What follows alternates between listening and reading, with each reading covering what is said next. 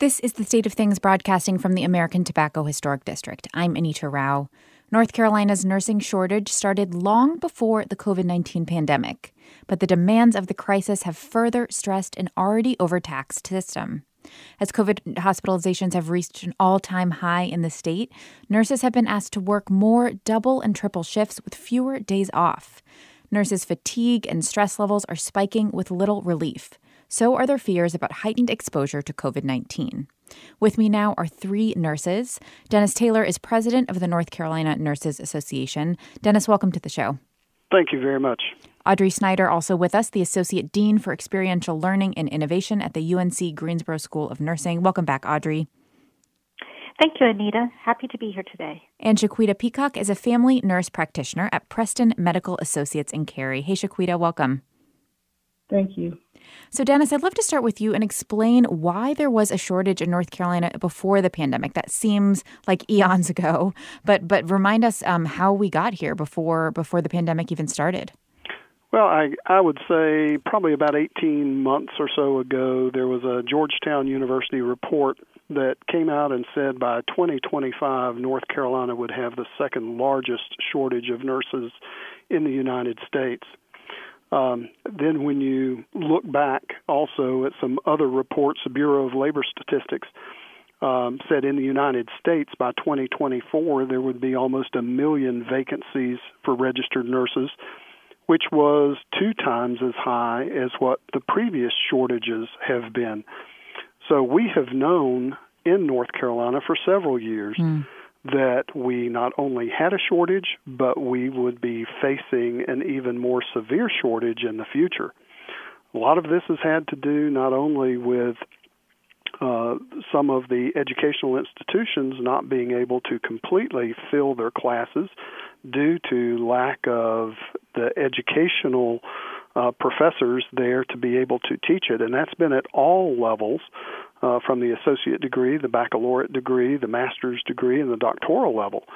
Um, and and that's really been one of the issues that we have been pushing for for a long time is to try to improve uh, those folks uh, and and provide pathways for practicing nurses who would like to move into the educational arm of the profession to be able to do that uh, pretty easily. Yeah, so I mean that means that we have there there is a pipeline problem, which means that the folks in the profession right now are having to do more work under you know stressed conditions. And I'd love to hear a bit from you, Audrey, about what that has looked like for nurses on the ground with being asked to work extra shifts and and pick up more responsibilities because of the shortage. I think it's been very challenging and it's progressed over time. And right now, I think nurses are really, really tired. Uh, we, for example, in our nurse practitioner program, we had 15 students who delayed their acceptance this fall. Hmm. They had a, intended to advance their nursing degree, uh, had intended to come back to school, but circumstances associated with COVID and their workplace or their home situation prevented them from being able to do that. Um, and we're seeing that also in our PhD program, which would provide advanced um, degrees for educators as well as in our master's program and in our RN to BSN program. So nurses who existing have a nursing degree and are wanting to go on to further their profession and can help contribute to increasing the number of nurses that we would have available. The nurses who are at the bedside are really tired mm. um, and frustrated at this point. As you said earlier, many are working double shifts, are working more days, not having time off, not having time to recoup. And we talk about this being a pandemic and we talk about this being a disaster.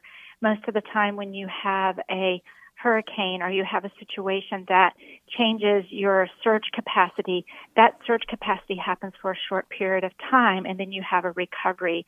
Well, our healthcare systems have not had the ability to have a recovery. Instead, it's just increasing numbers.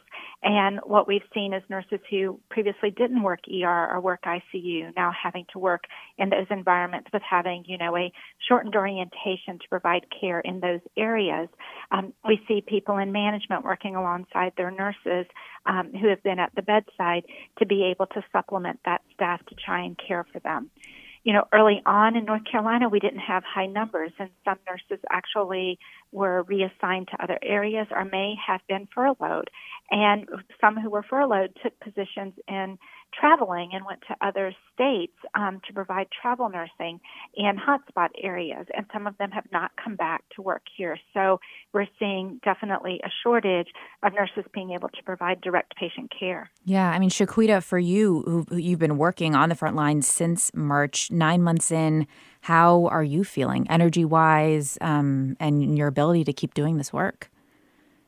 Right, and I agree. We're tired and frustrated. Um, we have, um, you know, I have plenty of patients who come by and tell me thank you for my for my time that I'm serving as a frontline worker. You know, taking care taking care of and screening patients with COVID. Um, but frustrations come when that thank you is not met with action. Mm. When we see people in the community without masks and not doing any physical distancing, that leaves us a little frustrated.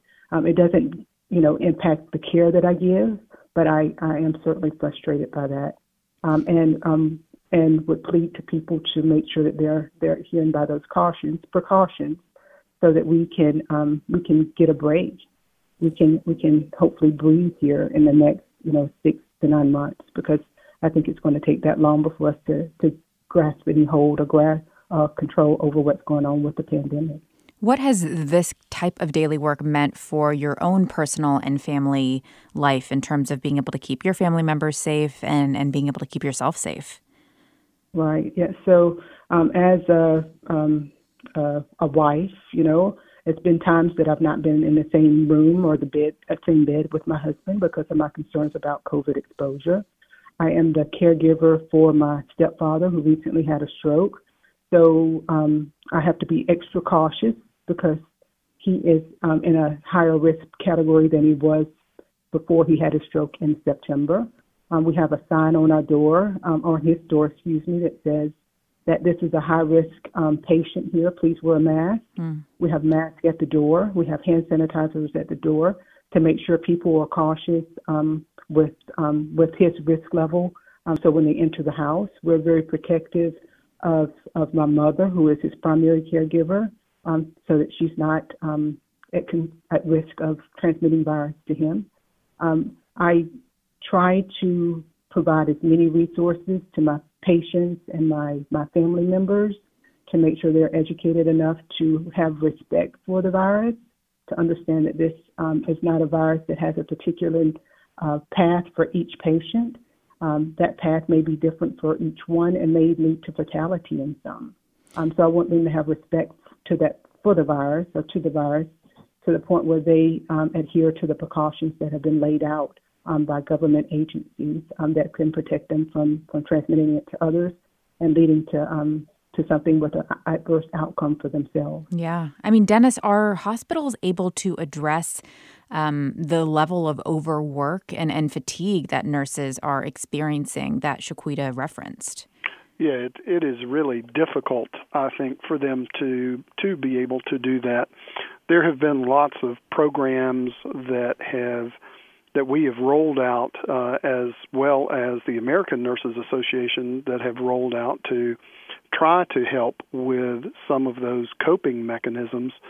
Um, and you know, from from that perspective, I think um, the the interesting thing about nursing is we have already spent anywhere from uh, two to six or eight years in school learning how to cope with stress. Mm. But this is something that is very different.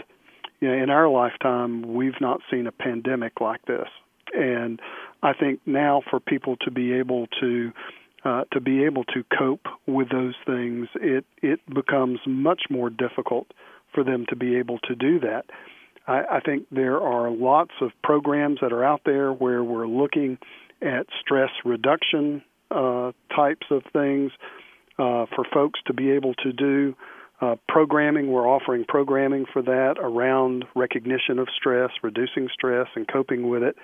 Relaxation techniques, uh, something we call brain breaks, um, exercise, healthy eating, oftentimes in times of stress people will stress eat, and it's always not the most healthy food that they consume. So we've been doing a lot trying to educate people how to at least begin to cope with some of the stress they may be feeling, both in their professional lives and their personal lives. Well, what you allude to is so interesting because this is so different, both because of the sustained nature and the type of care that patients require. I read this interesting set of profiles yesterday about ICU nurses describing what it's like to take care of patients and how, you know, one second you can feel like things are fine and the next second kind of everything explodes. And so, Audrey, I wonder about kind of the way nurses have to work to care for COVID patients and the particular kind of toll that that intricacy of work is taking? It's intense because um, that means nurses are on constantly while they're on the job. And a, a big part of the challenge is watching the number of people die. Mm. Um, and for many of these nurses who work in ICU, they have someone who they may come in severely ill or they may come in and they're trending in a downward trend. Um, I think one of the um, largest uh, areas that nurses, you know, we're taught as a nurse to care not just for the patient but for the whole family. And in these situations, many times the family can't be there with the patient because of COVID. And so the nurse is mourning for the family and they're taking the place many times of that family being the person present when someone dies. And that piece also is taking a large emotional toll on them. I know that none of you all are um, policymakers per se, but I would love to kind of pose some questions to you about how the state is handling things right now. There's been a big focus on, you know, the three W's and, and really trying to get people to wear masks. We do have a mask mandate. There was a new order from the governor. Um, Dennis, maybe I can start with you about kind of what what you feel like needs to be done and what you wish people were better understanding in this moment. Well, I, I want to start off by saying that I think the, the governor and Secretary Cohen have both done a great job with uh, evaluating the state of North Carolina in terms of the things that we need, in terms of ordering the additional PPE that uh, that folks need. Getting it distributed everywhere is obviously a process, but I think in terms of the initial reaction to the things that uh, the governor and the secretary have both done have have both put our state in as good a position as I think we can be in. But I think legislatively, there are certainly things that can be done that I think would help. Um, and one of those things that we uh, that we have uh, been pushing for a long time uh, is what we call the SAVE Act, which is safe, accessible, value directed, and excellent health care through modernizing nursing regulations. And that basically takes away some of the regulations that were put on advanced practice nurses um, almost 40 years ago. There's been no significant change in the North Carolina Nursing Practice Act in regards to advanced practice nurses in almost 40 years. Hmm. And I think it's time for us to modernize uh, that particular act and to allow all nurses, not just advanced practice nurses, but all nurses, to practice to the top of their education and experience. Um, and you know, when you look at the population of North Carolina, almost half of the population is in 80 rural North Carolina counties. And we know through passing this legislation, which, according to a Duke University study that was done a few years ago, could save the state anywhere from 433 million to 4.3 billion dollars and create almost 4,000 new jobs in the state. Hmm. So, for something that would not cost the state anything but save that much money, um, it, it, almost seems like a no-brainer. Um, yeah, I mean, this would this would remove physician supervision requirements, which would allow these advanced practice registered nurses and clinical nurse midwives to be able to to practice more freely. And I guess that would apply to you, Shaquita. You are a family nurse practitioner. How would it change your work to be able to have um, to be able to do it without that physician supervision? Right. So yes, um, it won't necessarily change what I do, but it, it will change things that impact the ability for me to do what I do. Um, so I would no longer be required to have a, uh, a, a, a form signed to say that I've met with my um, supervising physician, who happens to be my business partner, and we meet on a multiple times throughout the day and consult in regards to patients. um, and it will uh, then free me up to actually take care of the patients that are at in my office that are that are standing or sitting in front of me. So it allows me to pay attention to what is um, um, directly uh, in regards to the patient care needs versus paperwork. So it will free me up to um, actually pay attention to the important things as in educating people around the virus, which is what I spent quite a bit of my time doing over the last nine months. Audrey, as we're in this moment where we have this really rough patch that we're in right now with the hope of a vaccine on the horizon, what are you hearing about um, preparation for the vaccine in terms of nurse allocation and how all of this will come into the picture when we're talking about hospital resource challenges and, and the need for bodies to be able to help serve sick patients? So every uh, county has a disaster plan, and previously, mass vaccine distribution was a part of that disaster plan. So most counties have pulled out that plan and looked at uh, what are their resources. We know that public health globally has had funding funding cut federally um, for several years now. There's been a significant trend over the last six to 10 years in different areas as far as the funding for public health, and that includes our public health departments. So many areas are operating on a shoestring to begin with, and that's with finances and with manpower. With the vaccine, um, distribution plans, many of those, if they have an affiliation with a nursing school, actually include the nursing program faculty and students as a part of that plan to be able to help with vaccine distribution. I, I spoke with a nurse uh, in the public health department in a rural county yesterday who they are actually already meeting with their emergency medical services in the region because EMS personnel, some of them are already trained in doing uh, immunizations that are IM injections, and so they could pull those in uh, as part of the manpower to distribute the vaccines as well. Of course, nurses who may have retired but have maintained their license, trying to pull some of those back out. But one of the challenges is that many of those nurses may already be at high risk, um, and they may not be willing to come out of retirement, or they may be caring for a family member that is also high risk. So there are some challenges associated with that as well. Dennis, as as you look forward to these next few months and and look at the nurses that are um, working around North Carolina and are going to be working during this really difficult time, what do you wish that um, you could tell them and kind of an assurance you could give them about um, getting through this next period? I would tell them that this is still the greatest profession that they could ever choose to do.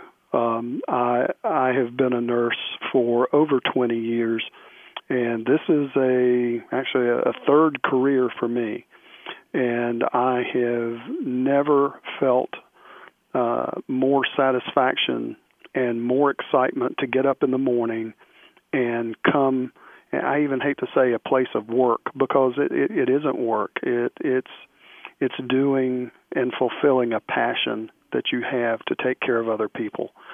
So I would tell them that uh, this is an incredible profession in which the the feedback that you get from the patients and the families every day uh, is just is far beyond any type of monetary compensation that you can get, uh, and it, it's just a it's a it's a wonderful uh, profession to be a part of, and, and especially right now. Thank you so much to all of you for talking with us today and for your service in this time. Dennis Taylor, the president of the North Carolina Nurses Association, Audrey Snyder, the associate dean for experiential learning and innovation at the UNC Greensboro School of Nursing, and Shaquita Peacock, a family nurse practitioner at Preston Medical Associates in Cary. Thank you all so much. Thank you. Thank you. Thank you, Anita. North Carolina Public Radio is a broadcast service of the University of North Carolina at Chapel Hill. I'm Anita Rao.